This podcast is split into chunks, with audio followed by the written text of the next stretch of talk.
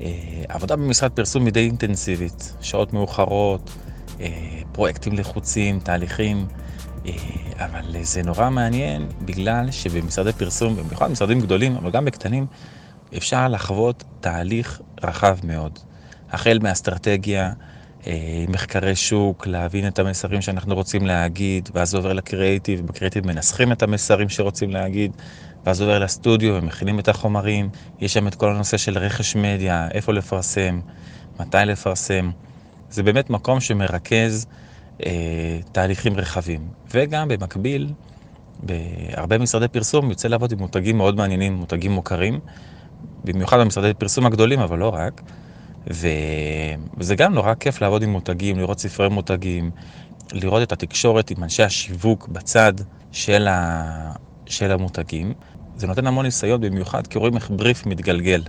איך נכנסת עבודה, נכנסת בקשה, נוצרים, אה, נוצרים כל מיני שיתופי פעולה והזדמנויות. אפשר לראות הפקות שיוצאות לדרך ואיך הם מתגלגלים עד שיש סרטון. כמובן יש את הנושא של אה, דיגיטל, ואיך רואים את זה בעולם של הפרינט, ואיך רואים אה, את זה בהפקות טלוויזיה.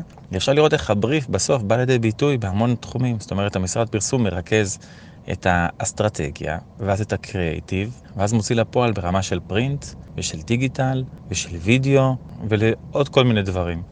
אז כתחנה זה מאוד שווה, זה מאוד אינטנסיבי. אם אתם מגיעים בתחילת הדרך, זה נותן המון. יש אנשים שנשארים תקופות מאוד ארוכות בעולם הפרסום, כי זה גם עולם מרתק, זה עולם כיפי.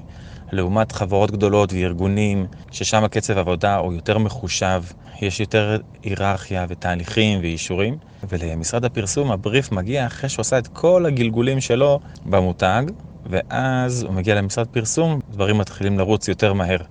כי כשברגע שזה אושר במותג, בחברה, בארגון, וזה מגיע למשרד פרסום, הם כבר רוצים לראות את זה יוצא לפועל יחסית מהר. אז זו תחנה מאוד מעניינת. זה מאוד מרתק, מאוד מומלץ. כשיש חיים אישיים, חשוב לדעת לשמור על איזון, זה בכל מקום, בטח במשרדי פרסום, לשמור על האיזון של החיים והעבודה.